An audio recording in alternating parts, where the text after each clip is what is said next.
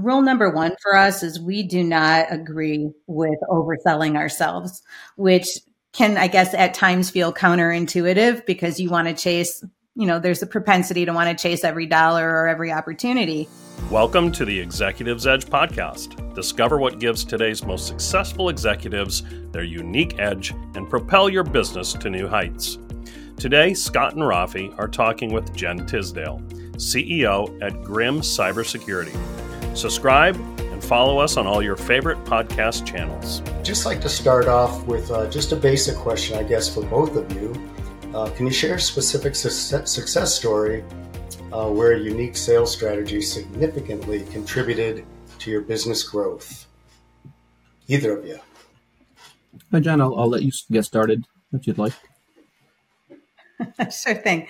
Um, you know, I'd say that uh, the best key to success for Grim in relation to sales and um, customer relation development has simply been becoming ingrained in the community of the industries that we hope to serve.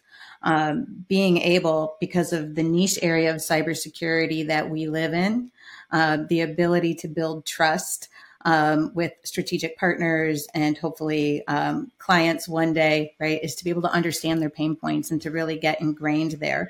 Um, as much as I'd love to have a silver bullet solution that everybody can go to, I think it's market dependent.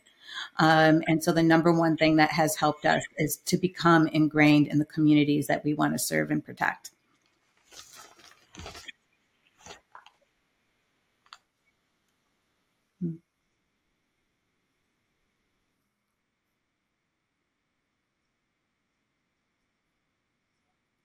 Uh, it certainly has changed a lot over the last several years, especially with the pandemic and COVID and chip shortages and all of that that's been hitting our economy over the last several years. Um, I've been with the company, I just turned six years old yesterday, as a matter of fact, on January 29th, um, but have been in the CEO role um, for just a smidge over two years. Um, when I first joined the company, it was to build out our embedded systems security practice, which is more about where our digital and physical worlds intersect. Um, and so that's a relatively new area of cybersecurity, maybe maybe a decade old, um, but that's really pushing it, right? To say that it's been an industry unto itself for 10 plus years. Um, so, very nascent area. We've had to build it from the ground up the go to market strategy historically for us has been um, hinged on traditional enterprise security, network security, IT security um, services. We don't provide product solutions, so we augment staff or we come in um, with R and D teams and do some pen testing and understand where the systems are weak and vulnerable, and help our clients, you know, harden the resilience of those systems. Um, but we have changed our strategy over the course of the last two and a half years and pivoted more to a focus of where we see cyber going in the future. So, less important to us is where it is today, but more important, where technologies are going. Um, and I think we can all appreciate that we're living in this increasingly connected world, right? We have a bunch of IoT devices for convenience, for consumer goods, um, to improve the efficiency and effectiveness of other business models, right? Leaning heavily on tech. And so, us understanding that the introduction of additional lines of code, additional technologies also create security challenges. And for us to be there um, for our clients to support them through that, to hold their hand and to really be more of cyber counselors, if you will, versus um, consultants or hackers or researchers um, to help them understand the business nuance of the tech integration that they're doing. So that's really where the go to market strategy has taken us. We have identified target markets um, that we concentrate on in terms of our limited resources for marketing and sales, right? Is to identify the markets with the highest growth potential, which for us is advanced transportation mobility, important for those of us who live in the Metro Detroit, Michigan area and beyond. Um, that's all modalities of mobility, air, sea, ground. Um, and then, of course, um, shared transportation, shared mobility, public transit, healthcare, medical devices, things that have um, high touch regulation or things that we have to be more mindful of for HIPAA concerns or patient um, information secure, uh, security concerns. of course, um, protecting health and physical well being as well in both of those areas. So it ties security to safety more regularly. And then um, our third pocket um, for market identification has been in the critical infrastructure space, which really is that overarching ecosystem for all the things we've talked about. Where do vehicles operate? Where does public transit um, connect to critical infrastructure, whether it's grid, um, oil and gas, um, electricity, right? Like um, water supply, things of that nature that we get called up for to to secure um, those those infrastructure elements, either for commercial or for our government partners. So we've targeted those three areas as our exclusive um, um, target markets where we're going to put time and energy into growing. Um, that doesn't mean that we don't do other work. It just means we're not spending the sales dollars there, if that makes sense. Um, Jen, are you selling as your sales um, sales process and target direct to the end user to enterprise clients, or are you? And how do you partner with? And you mentioned the community that you're um, consistently around. I'm presuming the managed mm-hmm. services mm-hmm. space or some people that are actually doing managed services for clients uh, might be a partnership. How do you how do you interact with the ecosystem mm-hmm. of the IT services, managed services, um, partnerships that are out there that are also providing some level of security in the market? Yeah, I think um, the rule number one for us is we do not agree with overselling ourselves, which can, I guess, at times feel counterintuitive because you want to chase you know, there's a propensity to want to chase every dollar or every opportunity, but it doesn't serve us or ultimately our clients very well um, with that mindset. So where we have been strong is saying we can't help you, but we know people who can, right? It doesn't fall into our space. It's not our sweet spot. So having strategic alliance um, has really been um, a benefit, not just to us, because hopefully in turn, um, they do the same for Grim. Um, but we can then introduce new relationships for people who do certain things better than we do. Um, and so having managed services as strategic partners to us has really helped build out our portfolio. And at the end of the day, our clients trust us more by saying, we don't do that. We're not the right fit for you. It's that transparency that has really endeared our company and our team to our clients' teams, right? And they know they're not going to get um, a line of BS from us. Nobody can do all things well all the time, and, and so that for us has been really meaningful for us in our in our partnership strategies. I've got a question for you, Rafi, because I know I deal with uh, new technology coming to the market all the time. We've got a lot of traditional uh, sales methods and implementation that we do. How do you handle the more new innovative products that are coming down the line that will affect sales? There's so many tools getting implemented. How do you balance that with your customers? Yeah, you know what? Those are great questions. Uh, the prevalence of AI in what we do in almost all areas, right? And, um, you know, I've had a chance to talk about it before. Um, artificial intelligence is something that can help us get to the information a lot quicker. I think there are tools out there that can get you uh, as Jen was mentioning earlier, the target market that you're going after and getting an idea of what the uh, what the landscape looks like, what the top 200, 500 opportunities are, and getting a really good um, good tools that can tell you what's the best way for you to get to that end client. It doesn't also get away from uh, the methodology that's been in place over the last probably 10 plus years, where marketing is so prevalent and clients are looking to self educate themselves probably 60, 70% of the way there uh, before they want to talk to someone that's got that title that is a salesperson, right? So um, I think sales engineering has been a very large um, component of what we do. But you know, a lot of these clients want to learn on their own. They want to do research on their own. So that multi-touch campaign, which probably used to be six and seven when I first started in sales, you know, a couple of emails and calls, and somebody wants to speak to you, is probably now the last couple of um, reports I looked at, Apollo had a really good um, session and, a, and a, webinar out there that talked about a 14, 15 touch campaign with getting creative on how to be able to get your clients' interest level. So I think AI and many of the tools add to that component.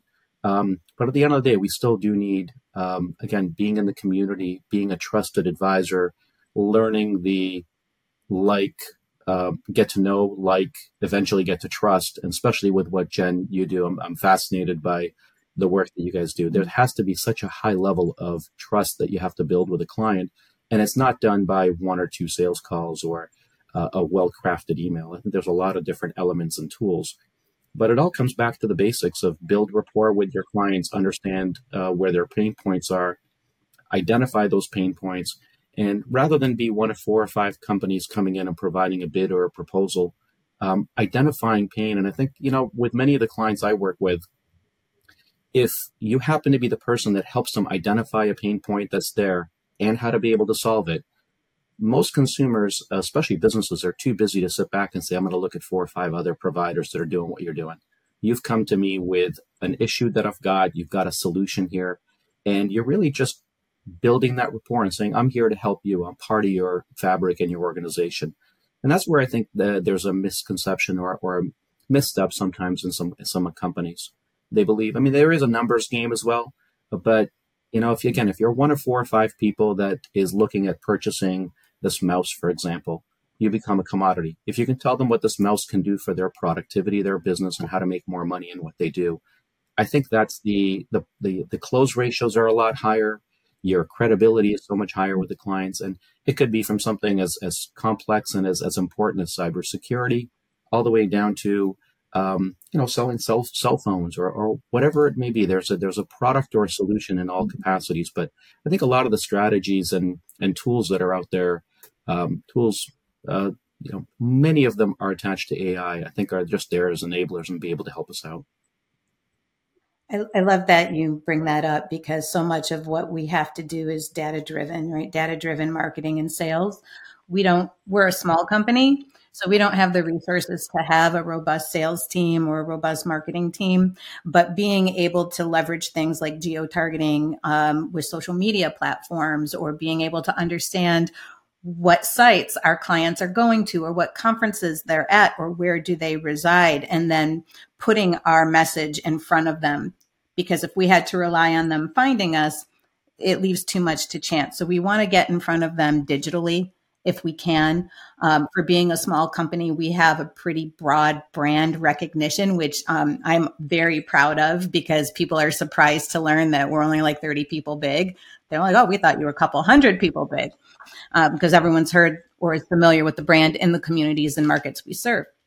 But that's because we've been able to get out in front of them either digitally through AI driven um, social media campaigns or physically in person to build those relationships. But I do agree with you, Rafi. Like, um, the, the tech is so important. AI is so important to the future of our sales um, campaigns, if you will. But we have to be able to couple that with the human touch too. So we don't see being replaced wholly in that way. a follow up quick question, and maybe for, for Scott as well, but Jennifer, I'll start with you. Is um, mm-hmm. with the, many of the clients that Scott and I probably work with eh, are in that sub 50 person company where the CEO's got multiple hats to wear on to wear, as you probably yeah. do.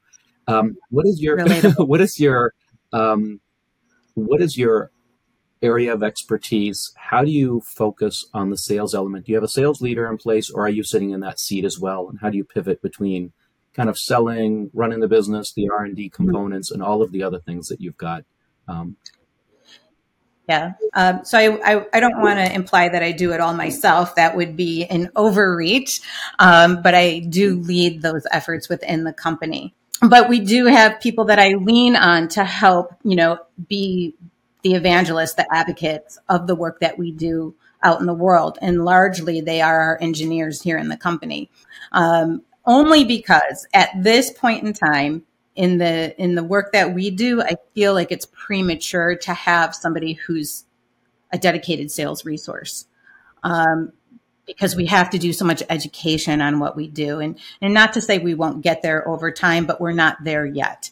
Um, so the engineers will come to the table um, with the technical aspects of the solutions that they're providing or the awareness that they're providing for vulnerabilities in systems, networks, products. But I'm there to balance that out with the business perspective and understanding so that if they bring their executive to the table or their senior leader to the table, that I can be there to talk about the business concerns that they need to be mindful of as well. It would be unreasonable for me to put my engineers in that position solo. Um, so we do try to provide that yin and yang approach in conversations and advocacy and sales calls um, where they can hear the tech expert talk about the tech, but then have me there to balance with the business perspective that they're also longing to understand how those worlds come together. Um, we don't have um, so I do wear all the hats in terms of like marketing and sales overall, but I provide the vision and the strategy and then ask my team to help execute against it. Uh, because some of our people are experts in critical infrastructure. I am not. Um, so I need them to be able to go in the world and understand what the pain points are, what the solution opportunities are, and how we can help, um, and to introduce that conversation there sounds like you're the quarterback um, leading that charge. Scott, in, in your case, with some of the clients that you work with, um, especially with clients that are going through that evolution of, hey, let's, we're still kind of small, we're growing, but we don't have the resources right now for a full time sales team or a full uh, full effort marketing team. How have you handled that with clients that you've got that are more at the infancy of building out their sales and marketing structure um, as they evolve and grow the, the, the headcount of the organization? Yeah, absolutely. Good question. And as you probably um, are seeing, Rafi, most of my business owners are the top revenue generator in their own company, and they do wear a lot of hats. Um, the beauty about bringing in anybody fractional, whether it's a CFO, HR, operations, and in our case, sales, bringing in somebody that comes in and actually does the work and frees up the owners so they can get back into the business on why they got into it in the first place.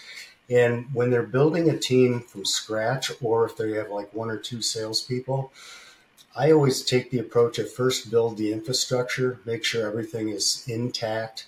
Uh, infrastructure meaning sales process, workflow, pipeline management, make sure the CRM is up to speed, um, tie compensation plans to the important KPIs of the company, and get all that in place before you bring on additional people. Because when you bring on new people, they will come into a sales process that is very regimented. Each stage along the way, going from lead qualification all the way to closed won, is going to have standard operating procedures on every single stage. So they know when to upload documents, they know uh, when to um, ask certain questions like discovery questions on budget, timeline. And when a salesperson comes into a, a business that there's actually a good process, they tend to be, uh, the owners tend to retain them longer. I have had several instances of businesses that were just kind of free fall. They wanted to hire the salespeople first to get some revenue so they could then you know, hire me to, to go in and create that infrastructure. But when a salesperson comes into chaos, um, they usually don't last very long because they just feel mm-hmm. like uh, the business just doesn't have uh, the systems in place to really support the salespeople. And that is obviously very important.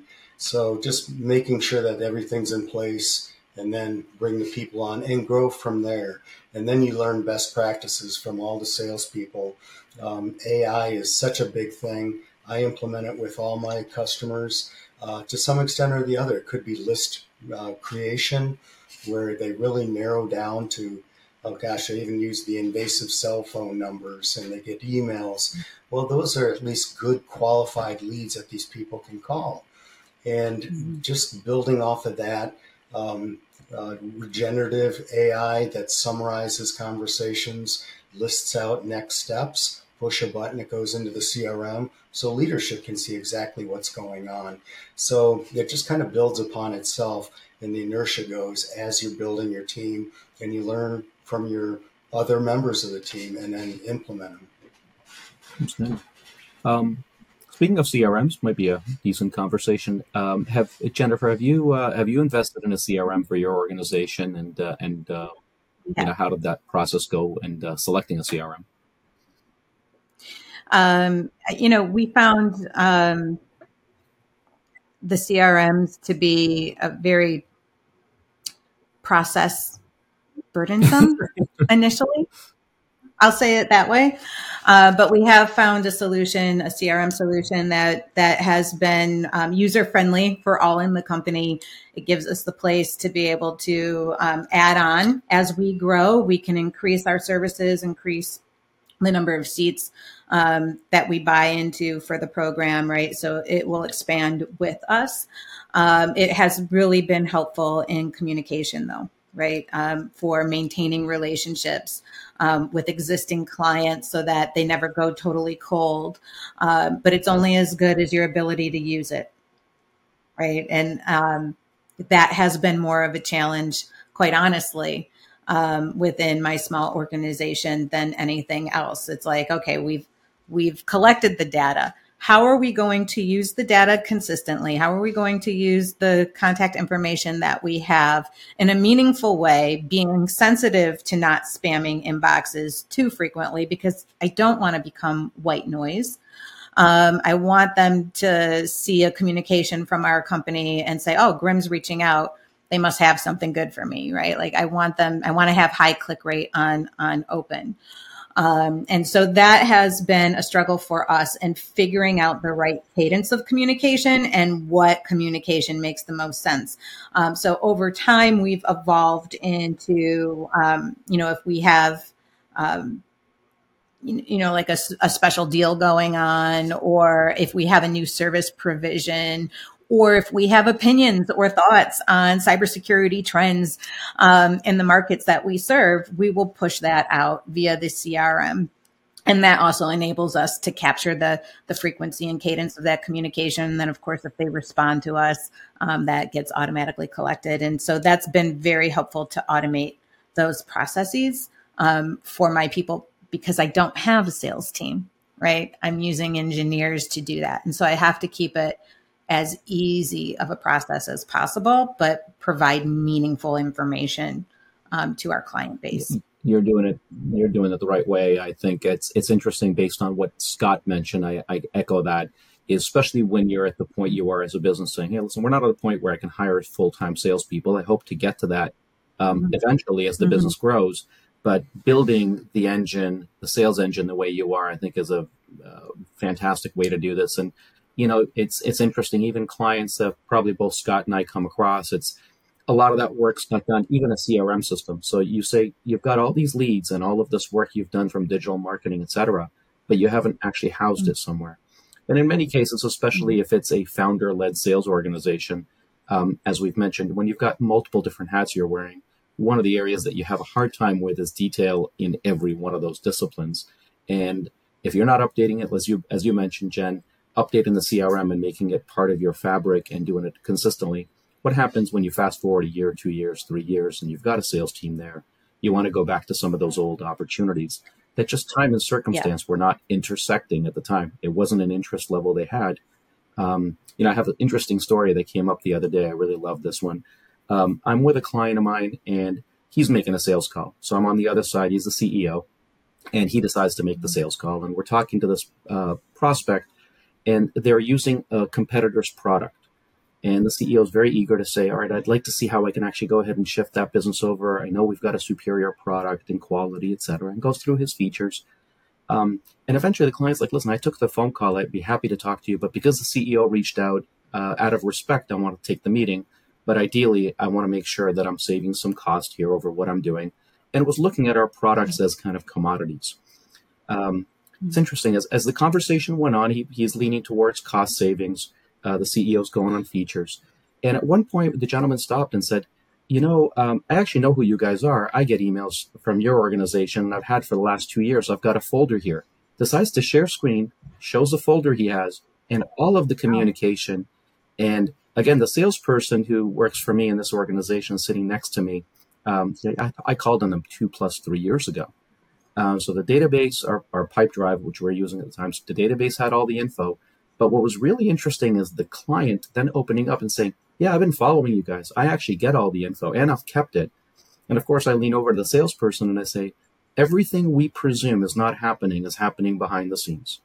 Um, all of those touch points are important to people. Like you mentioned earlier, Jen, with Grim, you want to make sure the message is clear, concise, coming to them at the right time and not white noise. Mm-hmm this particular client and the opportunity was it couldn't have been done any better. I should have recorded that meeting and played it back to most of my salespeople and saying, trust yeah. me, every step along the way moves you an inch closer. You're just not seeing what's happening behind the curtain. You have to trust that the process works. And, you know, back to crediting you as, as how you're building out your sales structure, all these things are so mm-hmm. important because the biggest mistake we could make sometimes is bring a salesperson, put them into an environment where there's no accountability structure and process, and potentially mm-hmm. the cost associated with hiring a highly skilled salesperson and then having them leave out uh, at four, five, six, eight months um, is the biggest mistake I think we could make as, as a business. Is just throwing somebody at the problem but not giving them the tools and the structure. So, um, kudos to you, and uh, glad to hear some of the things you're already building in your organization. That is very promising for me to hear because I often wonder, like, are we are we doing it the right way? Are we doing the right things? Um, and can we at some point create an environment where that full time or part time or contracted sales support person can thrive? um, and the, you you just said it, uh, and I think it's very enlightening. Um, that if you can't create the environment or the culture for them to thrive and be successful, then you're not ready to grow your sales team yet would, would be my takeaway on that. And please correct me if i'm wrong right? Because um, i would hate nothing more than to invest time and resources into a salesperson or team and then have them leave a few months later and have to start all over again. That's that just feels so deflating yeah. to me in theory right? Um, so anything that can be structured ahead of time um, so that i can avoid that scenario um, is very helpful information. yeah many times what I end up hearing from clients is, you know, we've tried this before. Salespeople don't work in my in my industry or in my um, in my business, and they hired mm-hmm. somebody two or three years ago. They hired somebody a year and a half ago, and a lot of it, when you kind of peel the onion back, a lot of it is two things. One is as a sales leader, especially if you're not coming from a sales background and you're more engineering, you're more um, you're wired a little bit differently, and you're the builder of the actual technology many times a lot of CEOs are interviewing salespeople through the same lens that they would um, an engineer or a back office individual, whomever it may be. They're using a lot of the same methodology. And salespeople, by trade, are are are, are engaging. They're going to be able to answer questions. This is what they do for a living. But because they didn't actually interview to look for the sales skill rather than the domain or the industry they're in, they hired a mishire. And somebody mm-hmm. went ahead and took the job, came into an environment that wasn't structured. Uh, they promised a lot of things, and you know, five or six months later, it didn't work out. Maybe a year later, it didn't work out. It doesn't mean salespeople mm-hmm. don't work in that industry. It means let's go ahead and hire for the skill set we're looking for. You got to hire them as a salesperson. Can they sell? Do they have mm-hmm. the capabilities of having um, substantive conversation with people that don't know as much about their product or service? Can they identify pain points? Building that out but mm-hmm. also really important is building that structure for them to be successful in that. Because um, again, culture and a sales culture is very important to have in an organization, especially when you're going through that um, evolution and the growth of the company. is yeah, you want to engineer, you want to build out the product and, and scenario, but once you get to the point where you have to monetize this to keep all that labor there, and as you're going through that monetization, do you have a sales culture? And it usually starts with the leadership team. And is there a culture of sales and because if we don't bring that deal in, we can't engineer it, cross sell it, upsell it, implement it, and all of those different elements unless you bring that deal in the house. So, um, yeah, no, I'm, I'm, probably going a little bit too far into it, but um, kudos to you. Like I said, it's it's you're building a lot of things there, and to answer your question, you will be successful when you hire salespeople, but you just do it at the right time with the right resources and at the right position of the organization. What do you What do you think? Good to hear. So many elements, as we've discussed, that do weigh into um, the possibility of salespeople leaving the organization. Um, you hit it nail on the head. There's three of them: culture, speed of the team, speed of the leader. It usually starts with the owner, and secondly, uh, having a sales process, as we've discussed, have all of the structure in place to hold on, have a system. But third, which is very important, that I think almost has the most weight is a compensation plan that is a win-win mm-hmm. for the employee and the employer. And probably, obviously, you got to be in tune with what the market is paying. But you look at on-target earnings. you'll have 50% of that on target earnings is going to be your base salary. The other 50% is going to be your uh, commissions, variable pay, bonuses. And you take that mm-hmm. other 50%, let's just say on target earnings is $100,000. You can have $50,000 to work with on commissions, bonuses, or what have you. But you take that and weight it out on the importance of the KPIs you want them to achieve. It's not any real secret that salespeople follow the money. And if you mm-hmm. set up that variable pay with the most weight behind, say, gross margin, that might be one of your most important KPIs. It could be just revenue, it could be customer satisfaction. But you need to make sure that they're driving towards all the important KPIs of the company and that it mm-hmm. a win win. If you have a brand new plan, you want to take a look at it at least within the quarter to just make sure nobody's at the disadvantage, whether it's the employer or the employee. And feel free to modify it. And then once it gets into place, to hit, um, you know, just so you streamline, they're using that particular plan for a while, then revisit it yearly. Um, so it's mm-hmm. really important to make sure everything's in place from a pay perspective, or there's a good chance that you might have turnover. I'm, I'm actually going through one of those right now, interestingly enough. Um, uh, Scott and Jen. Its compensation plan was built, and we have a, a more mature team. There's about five or six salespeople. Um, two of the salespeople have been on this plan for about six or seven months, and have come in and said, "Listen, I'm going to need a little bit more. Um, it's competitive market out there, and as a business owner, you got to balance around. Say, all right, do I go ahead and pay just to be able to retain someone, and it's going to be outside the budget that I can allocate for this, um, and you know, the client and I have been kind of talking. They said, "Well, why don't we create a plan here? There are some flaws in your current compensation plan that can be in the benefits of what's in the best interest of the company and how can you pay for it." Just to give you an idea, they've got a, a gross margin component they introduced about six months ago. It was based on revenue only before, and it's gone to gross margin now. The challenging thing is the gross margin caps at 15%. And it was, you know, zero to 8% you get paid this, 8 to 15 you get paid this and 15% plus you get paid let's say uh, you know 1% the challenging thing is there's mm-hmm. deals coming in that could be at 30 and 35 and 40% gross margin the salespeople have the capability of dictating that so with the plan the way it is i remember talking to the ceo saying where do you think most of your deals are going to come in at because well we've seen higher margin i said yeah you probably moved from 8 and 10 to probably 16 and 17% but it doesn't benefit that salesperson to get that margin anything above 16 or 17% right now. And they can right. do that. So the two small elements we added to the plan, I said, why don't we put a 15 to 23%, 23 to 35, and then even put a 40% plus, which might be North Star and, and aspirational because you may not be able to get too many deals there. But unless we put a plan in there that has that capability, and guess what? If you get a 42% gross margin deal that comes in from this deal, the salesperson is going to be ecstatic because they get a nicer commission. You, as a business owner, got a ton of additional margin on that deal, and it's a win win. It's a revenue share. So we augmented that first. And the second thing we looked at, I said, you're paying existing accounts and new logos pretty much at the same caliber. You know, an account that's been with a company at two and three years, you're paying the same commission as the brand new one you brought in the door. Well, there's so much more value and more difficulty in selling a deal and getting the first 12 months out of it. Why don't we go ahead and add a component there that gives a multiplier, uh, 1.2%, you know, 1.2 times, 20% kicker for an account that comes in the first 12 months.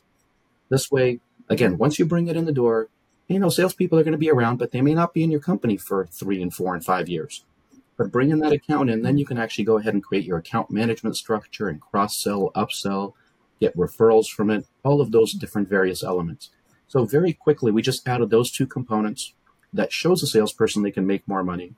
Here's your ability. You don't need to go to a competitor. We've got things built in that if you drive towards what's in the best interest of the company, I'm going to pay you uh, exponentially based on kind of a revenue share between us. And um, really excited about this. I got a call about it tomorrow to be able to roll this out to the team, and they're going to be ecstatic. Um, that's the, the big thing is with salespeople, anytime you put any kind of a capacity cap on it, whether it be dollars, percentages, you name it, they're going to follow exactly. I mean, they're they're brilliant at looking at a compensation plan and maximizing that. That's what you want them to do. You want them to do. So the only thing you're limiting is yourself as the company. exactly. You're, you're, I think somehow somebody in finance probably put that together and said, we want this person to make $52,000 a year and here's your OTE. Well, great. What about paying them 82,000 if they can go ahead and put this much more into the business? So, um, mm-hmm. not rocket science, but it's one of those where it's just, it's sometimes we build these things and we over engineer them to try and figure out all the things we don't want to do rather than just open it up and say, you do the right thing for the company and for your clients, compensate the salesperson and make sure it's a nice little trifecta that works really well. Right. Right. And when you cap, Rafi, when you cap your performance, like you mentioned, like 15% gross profit, well, the path of least resistance is going to be the lower gross profit. Uh, salespeople can sell anything if you give it away. And that's kind of what happens. They get content, they're making money at that 15%. There's nothing that really is driving them to go any higher. So why not take the path of least resistance and just kind of keep it at that level where they've been capped? So to your point, make it in stages. The higher the gross profit in this case, is going to be just rewarding for both the business owner and the and the employer or the salesperson. So um, I, I, do have one question for you, Jen, if that uh, if we've got time. Um, the the landscape out there has been ever changing. And from a sales perspective, and I know you are the driver of sales, mm-hmm. um, from a sales perspective, how do you adapt to, to different markets, different personas? I know you've probably got your set customer that's your good ICP or your ideal customer uh, profile, but you do have different personas, you have different markets you go after. How does that affect your sales strategy on how you approach the different personas and markets, demographics?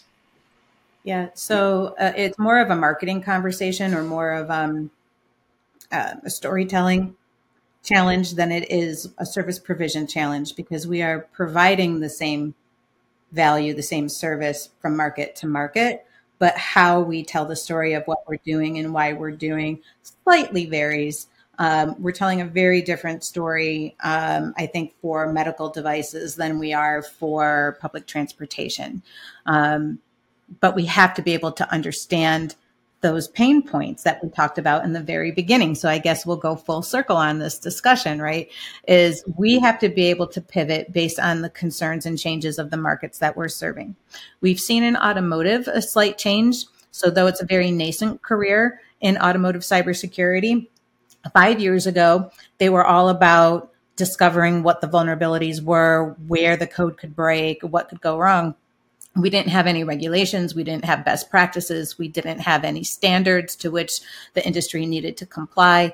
Um, and now we're starting to see the emergence of of those regulations. And so they're they've pivoted. So we must also pivot to be more compliance focused right? So it's not just about the break of the technology. It's how do we keep you in good standing with the compliance? And so we have to be able to be nimble and ebb and flow um, with the industries that we're serving just as much as we need to have um, good technical skills. Right. And so for me, that's where that understanding of the business of the market is incredibly important. And whether that comes from me or a sales team, somebody needs to be paying attention to those industry trends and communicate that back to our technical team so that they can change their approach or change you know the service provision accordingly.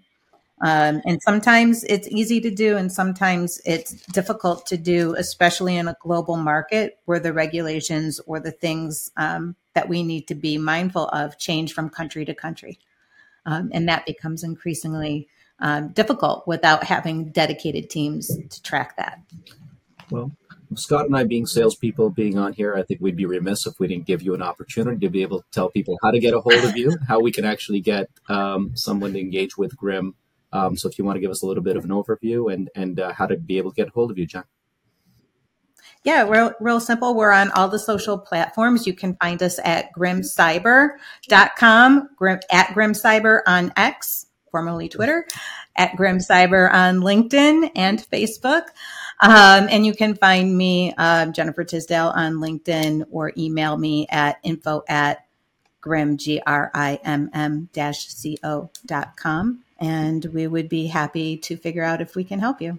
And, and Rafi, how about yourself? How do people get in touch with you if they've got a need for a sales structure and process? Yeah, well, Rafi Yardemian, the company name is Boston Sales Solutions. The best way, and I think I spent way too much time on it, but LinkedIn is probably the best uh, place. Um, Rafi Yardemian, and uh, my email is rafi at salesacceleration.com. Uh, those are all great ways to be able to find and connect with me and uh, be happy to help any clients that have a need and, and are going through that um, growth phase where they want to bring in a sales team. It's interesting. My clients are kind of in two phases, either similar to you, Jen, where they're still building out the sales foundation and are trying to figure out, you know, when do I bring the sales team in, but I need to solidify that. And they're not as articulate and and uh, eager to want to be in the sales process as you are. Some people are like, that's kind of icky. I'd like to, I'd like to stay out of it. Um, and the others are a little bit more mature, like the group I mentioned to you, where there's already a sales team in place, similar to some of the clients Scott's got, where we come in and we run the sales team because the icky part that the CEO doesn't want to deal with is managing salespeople because that's not their their nature. So, um, sure. Scott, how about you? How do people get a hold of you? Nope, I'm Scott Tappan. Uh, you can get in touch with me on LinkedIn. Uh, I've got a website, s3selling.com. Uh, that's basically stands for Strategic Sales Solutions, and we are powered by Sales Acceleration. Um, any questions that you need to contact me directly, you can contact me via cell phone 248 515 8799, or you can contact me via email, which is stappan T as in Tom, A P P A N, at salesacceleration.com.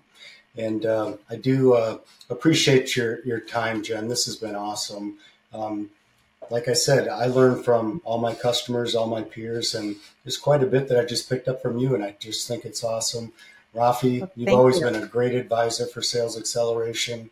I, uh, you and I used to have informal sessions when we were new, and right now it's just mm-hmm. really fun to watch you blossom and grow to where you stand with sales acceleration. So great job this past year and good luck to you in 2024. Likewise, Scott, great job. Look forward to collaborating and, and this is a lot of fun. And Jen, thank you so much for jumping on and providing us some context and info.